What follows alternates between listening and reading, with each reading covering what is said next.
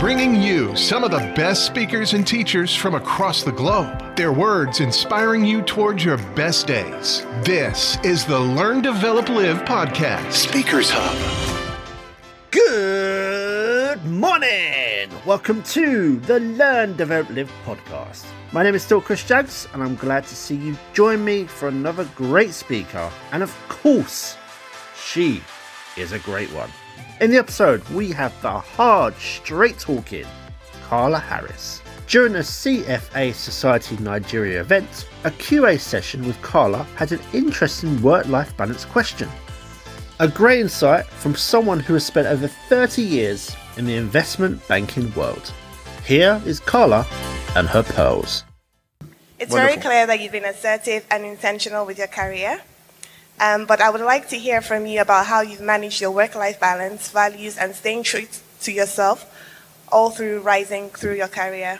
Yes, thank you. Work, the question is around work-life balance throughout my career. Very early on, I wasn't married and I didn't have kids, but I also had outside interests. And I promised myself when I started my career, if I had to work hard, I was going to play hard. Because one thing I knew for sure, that even if I was successful as a banker, I did not want to look in the mirror ten years later and think, oh, I don't even know who that woman is. Or worse, I know she is, but I don't like her.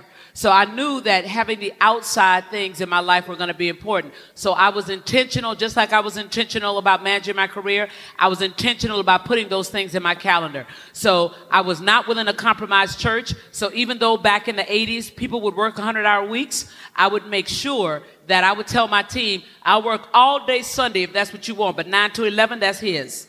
And I never had to compromise that. And I knew that I liked singing, so I made time during the week for lessons, or I made time every week to go to the Apollo every Wednesday. I would go, I'd sneak up to the Apollo, come back, and I'd work all night if that's what I needed to do. I made sure I spent time with my friends on the weekend. So if I knew I was going to work all weekend, Friday nights, I would make sure I hung out. Because if I had to be in there all day on Saturday, I had to be there all day on Saturday anyway. But Friday nights, I was going to spend time with my friends and build relationships.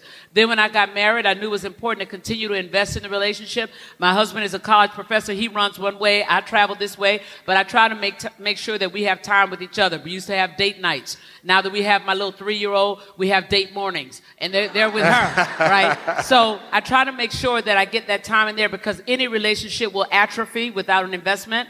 That's a personal relationship or a parental relationship. So I have to be intentional about making sure where I put it in the calendar. And that may sound clinical, but at least it will get done somewhere in there. Sometimes it's just sitting down there having a conversation. So what are you doing? We haven't talked. So what's going on at work? And, you know, and sometimes he'll be tired, but I'll make sure that we're connected, and he'll do the same thing. So I think you just have to put it in your calendar. And as things come into your life that are important, you have to understand that no is a complete sentence. Right? Sometimes you have to say no. And that was hard for me, master executor. But now I'll say no. Somebody, somebody emailed me yesterday on the way here. You know, somebody's daughter unfortunately passed away and they wanted me to sing at the funeral. Now, my first reaction was, oh, I need to do that. And then I said, but do you? Do you? Right? This A is not somebody that's really close to you. Right? It's somebody that you like. But you have something else that morning. And if you do this, that means you won't have you won't have an opportunity to have um, breakfast with your daughter. Really? And that's a week that you're going to be traveling. Really? So you got to say, I'm sorry, send a really nice note, maybe send some flowers to the funeral. But you physically, Carla, you cannot do it. And that was tough, but I knew it was the right call. So you, again, you have to make those decisions and know where, where to cut it. Like my colleague up here said, you know, she may not be there all the things, but when it counts, she's there. And this is somebody that I've never spent more than five minutes with who made the request, right? But still, I felt the, ooh, that's a tragedy. Ooh, I should go. But I'm like, really? You're, gonna, you're not going to see her all week and you're going to miss breakfast with her? Mm, can't do it. That video can be found on YouTube and it's called Carla Harris, Tools for Maximizing Your Career Success. And it's published by the Motivation for Success YouTube channel.